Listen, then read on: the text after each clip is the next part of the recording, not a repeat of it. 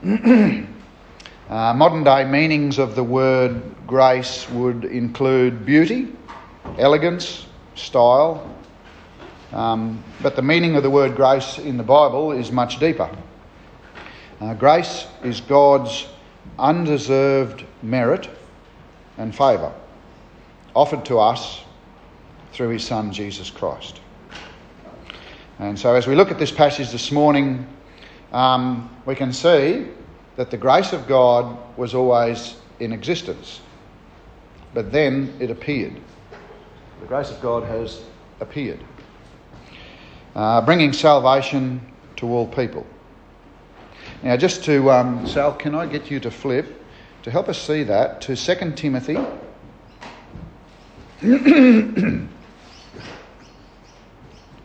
chapter 1, verse 9. Um, the gospel, by the power of God, who saved us and called us to a holy calling, not because of our works, but because of his own purpose and grace, which he gave us in Christ Jesus before the ages began. Okay, he gave us in Christ Jesus before time began and which has now been manifested, which means shown or made known, made apparent, through the appearing of Saviour Christ Jesus. So, um, just notice there's a couple of key words there that are the same as the sentence we're looking for um, appearing. Um, and that His grace was before the ages began. I think uh, for me, the knowledge of this makes me read the scriptures in a whole new light. Um, I used to think that somewhere between the Old and the New Testaments, God kind of had a change of mind. He kind of like went from making us live by lots of rules to making us live by trusting Jesus. And, and it kind of seemed like when he saw how miserable we were at following these rules, he thought, I've got to come up with this better plan. I'm, I'm going to give you, a, you know, it's going to cost a lot, but we're going to give you Jesus. That's what it kind of seemed like. But knowing that the grace of God was present at creation, um, we read the Old Testament and we can see all the signposts pointing to Jesus and pointing to the cross. And as we read the New Testament, exploring the depths and the knowledge of salvation and how we should respond to that in the light of it. So, verse 11, uh, so if we flip back to our Titus reading today. Um,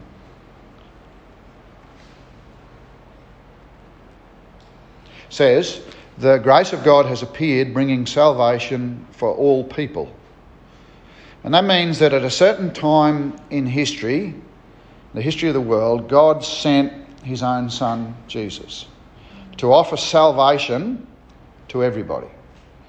Um, interestingly, you know, if you want to find out when that was, just grab, just reach into your pocket and grab a coin. And on it, there'll be a year stamped. And this year is the year 2021 AD.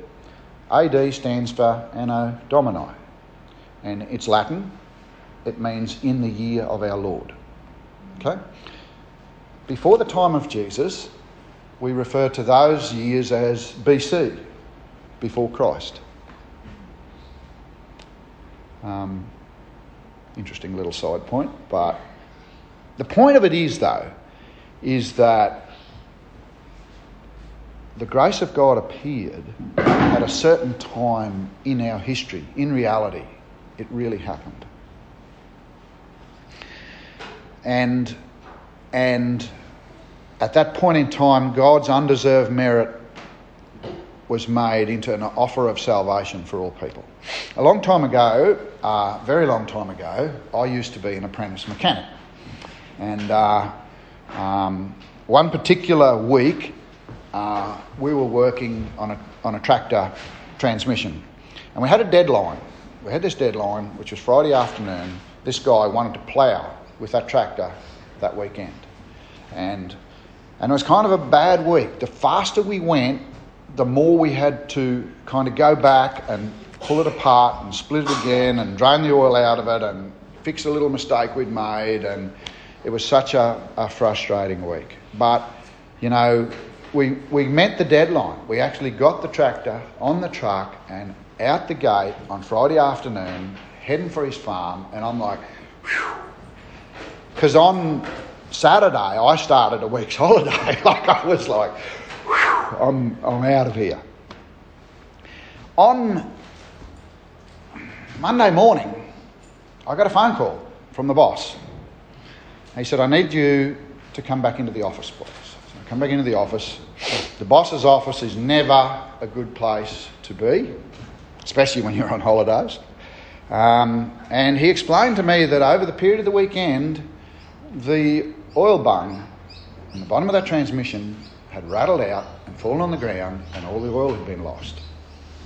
But fortunately, as that happened, um, the transmission changed gear, and the guy noticed it and he turned it off immediately.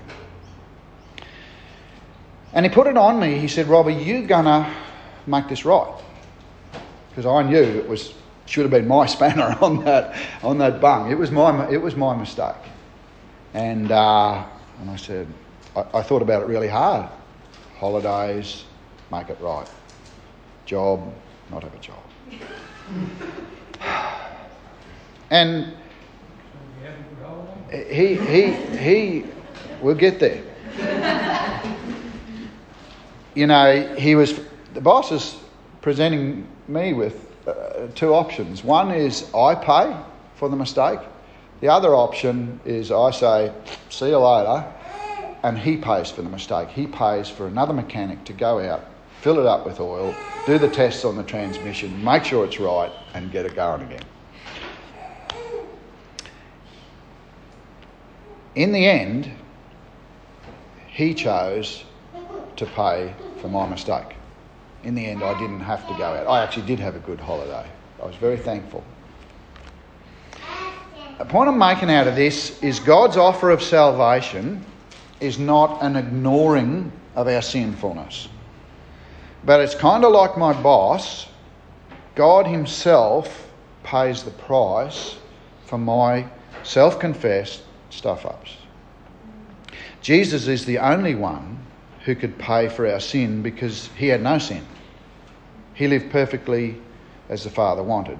If Jesus had sinned, his death on the cross would have been justified. But because he had not sinned, his death was unjustified, but it justified us.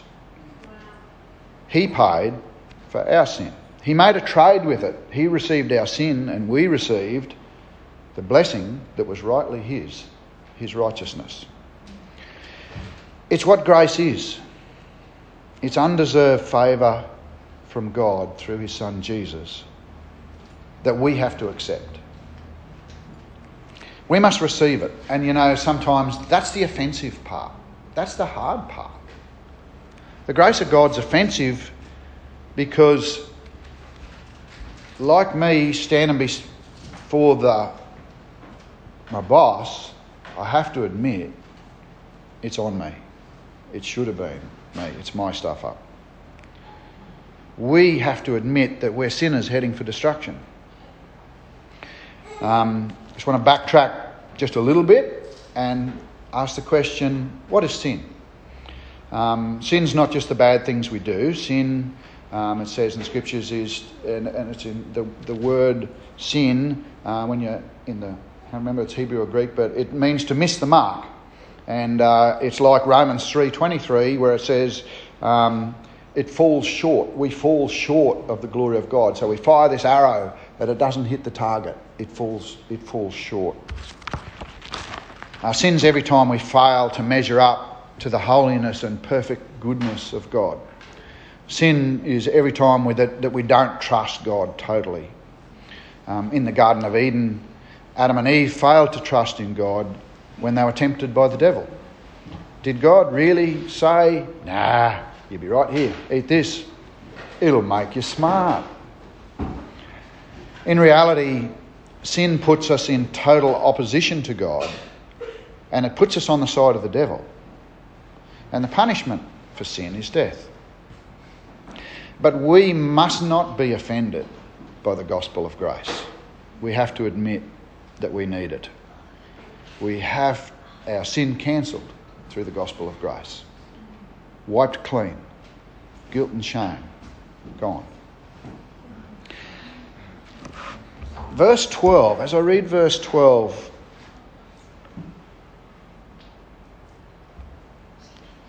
I see that it indicates that we must never move on from the gospel of grace, but always continue to live in it. Because grace trains believers. The gospel of grace, I'm going to say, is the powerhouse of Christian living.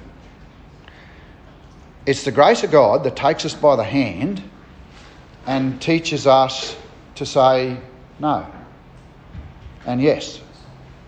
No to ungodliness and worldly passions, and yes to live self controlled, upright, and godly lives. No to ungodliness, and yes to godliness.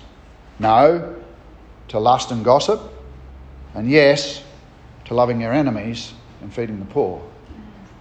No to pride, and yes to trusting in God with our prayers. In the, in the context of this letter, Paul's letter to Titus, to be godly, um, as we've been working through Titus, is to teach and uphold sound doctrine. Um, to be godly is to know and teach that grace cannot be earned, but it's totally a gift. Uh, and in the context of chapters 1 and 2, being godly means that Older men are to be temperate, worthy of respect, self controlled, sound in faith, in love, and in endurance. And they are to teach the younger men these things. The older women are to be reverent in the way that they live, to teach what is good, and they can train the younger women to love their husbands and their children. Notice the vertical integration here of the groups. It's a sign of a healthy and a godly church.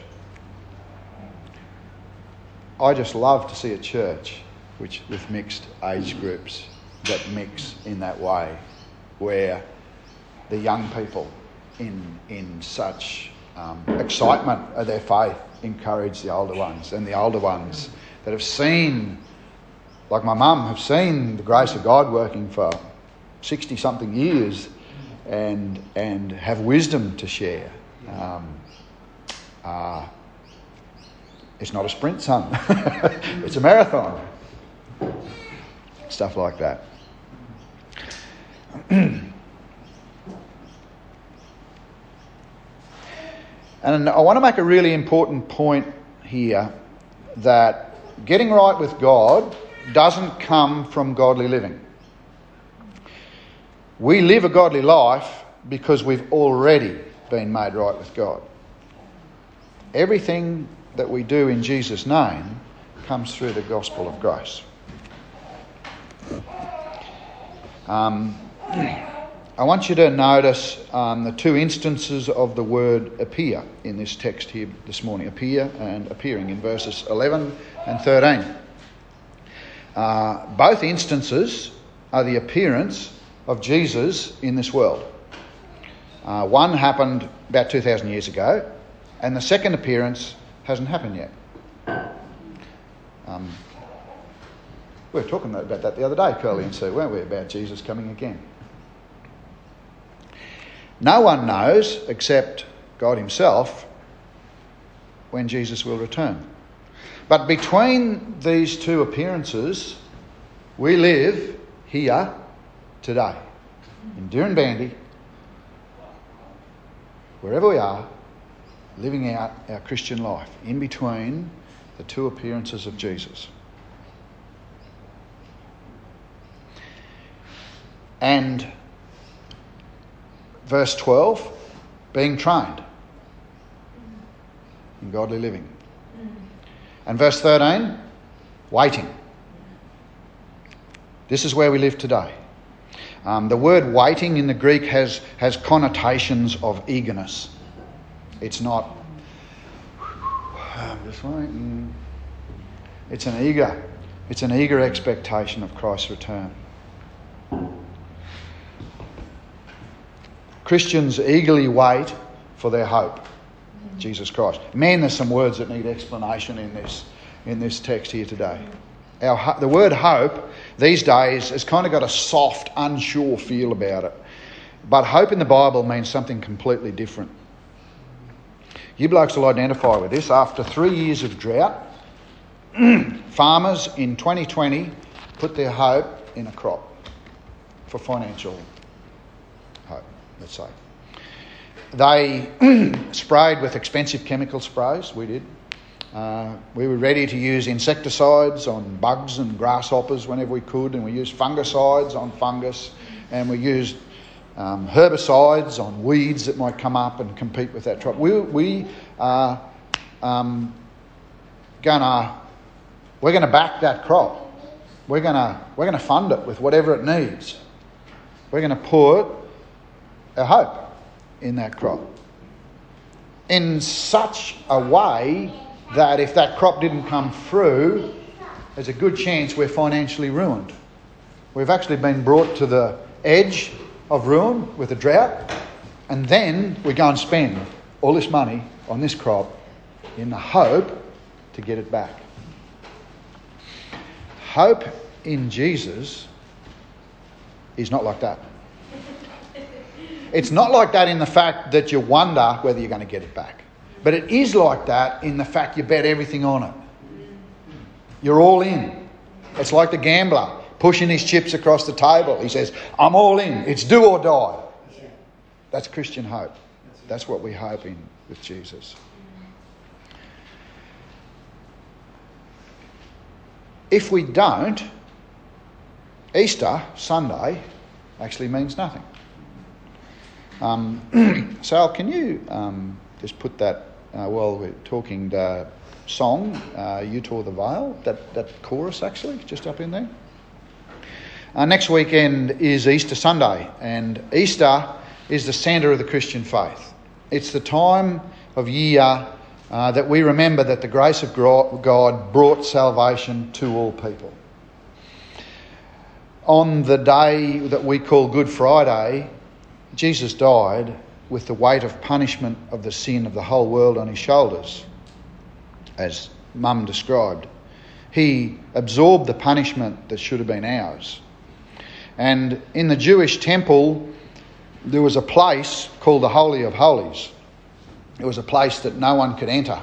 If you've read your Old Testament, you'll know that the priest could only go in there once a year after he performed certain sacrifices and certain rituals, and they used to tie a rope around his leg, a long, loose rope. Uh, then he went in, and the other end of the rope still out. Because if something happened to him and he had a heart attack in there, you couldn't go in and get him. You had to drag him out by the, by the leg. That's how serious it is to enter the presence of God in a state of sinfulness.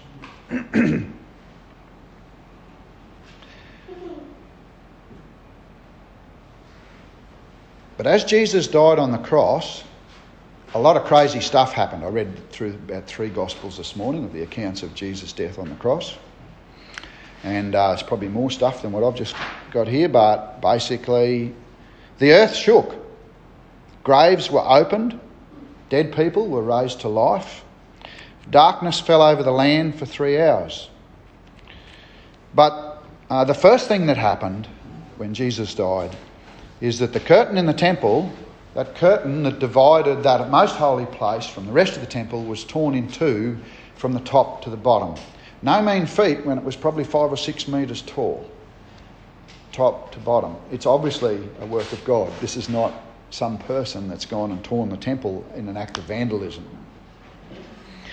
And what it signifies is that now it's safe to come before God because our sinfulness has been dealt with by Jesus.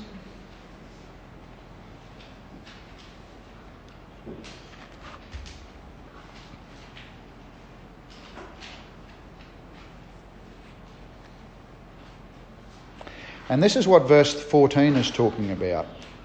Um, Sal, if we can. I just want to put that chorus of You Tore the Veil up there because that's the significance of it. Um, Jesus Christ gave himself for us to redeem us from all lawlessness. So Jesus gave himself, that's him dying on the cross for us to redeem us. Now, you know what redeem means? It's like a coupon, right? Someone gives you a gift voucher and you redeem it, right? You go and, you go and claim it. You claim it back. Okay, um, Jesus gave himself to claim us back from lawlessness. Now, um, 1 John 3, verse 4 says, Sin is lawlessness. It doesn't say sin is a lawless deed. So it kind of means that sin is a state of lawlessness, and it's, it's this state of being in, in opposition to God.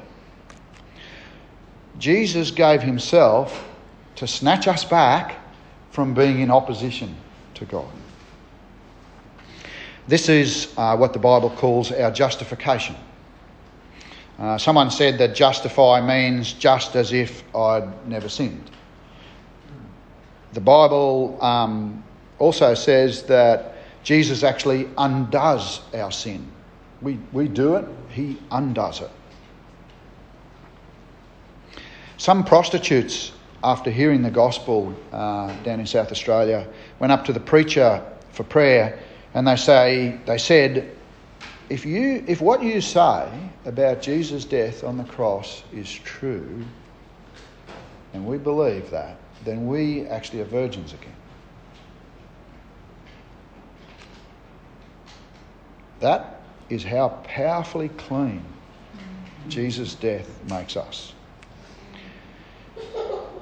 He purifies for himself a people for his own possession.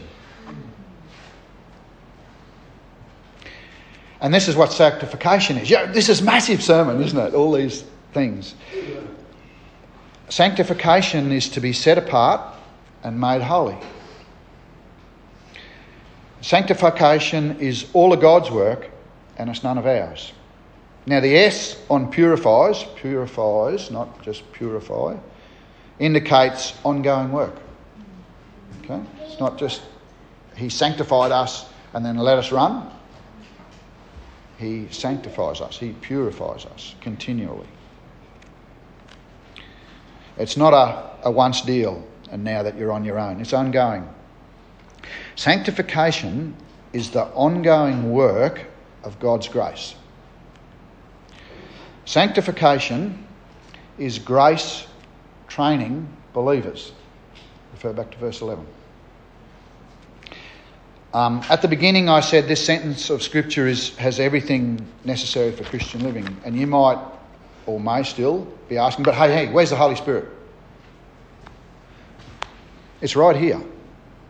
The work of the Holy Spirit is to make men holy, who are zealous for good works. And Romans 15:5 tells us that. Justification and sanctification are inseparable. If you're a Christian, you are both of these things. Christianity doesn't have optional add ons like a new car you might buy.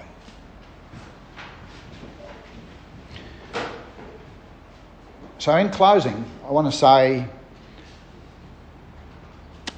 if you're, you, you just have to think outside my box here. If you want to encourage your spouse to do good works like love you more, or you want to encourage your kids in Christ, if you want to, people, Christians, and encourage them to be zealous in good works. Teach them and immerse them in, the grace of God. Okay? That's what I'm seeing from this scripture before us today. That the grace of God, that the gospel of grace is not something to be left behind, but is something that everything in Christianity comes out of. It's not like a step one, we need to move on. It actually encompasses everything the power of God, His healing, His prophecy, everything. his love to people, the forgiveness of sins. In, um, so I'm going to move into a time of communion this morning, and uh, um, little miracle, a little you know, a little God thing um, is that I actually um, was thinking about and wrote down the bit in the Garden of Gethsemane where Jesus um, sweated drops of blood, which was what Mum mentioned this morning, and we haven't been talking about that. So Luke 22, verse 20 says, In the same way, after supper, he took the cup, saying, This is the cup of the new covenant in my blood, which is poured out for you. And then further on in, um, in, in verse 39, it says, Jesus went out, this is after the supper, as usual, to the Mount of Olives, and his disciples followed him. On reaching the place, he said to them, Pray that you will not fall into temptation. And he withdrew about a stone's throw beyond them. He knelt down and he prayed, Father, if you are willing, take this cup from me, not my will, but yours be done. An angel from heaven appeared to him and strengthened him. And being in anguish, he prayed more earnestly, and his sweat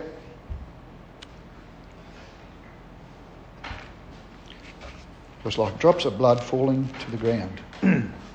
that happened after the angel strengthened him.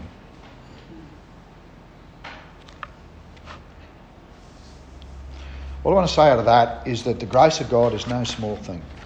It's, it is a really, really massive thing that Jesus would be so struggling to make it to the cross that he would sweat drops of blood out of love for you and me.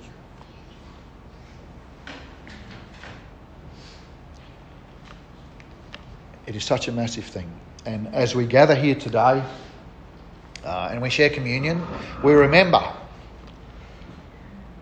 what God has done for us.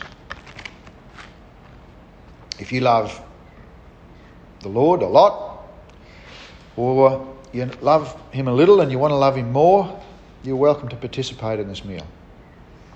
If you want to receive the gift of God's grace, um, if you haven't received that, I really want you to um, come and see me and, and, and I want to pray with you.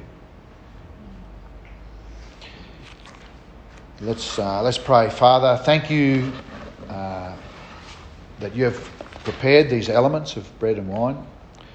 I pray that the significance of your death and your resurrection and your Holy Spirit power would be made real to us today in the name of Jesus. Amen. Uh, please just um, come out in your own time and help yourself.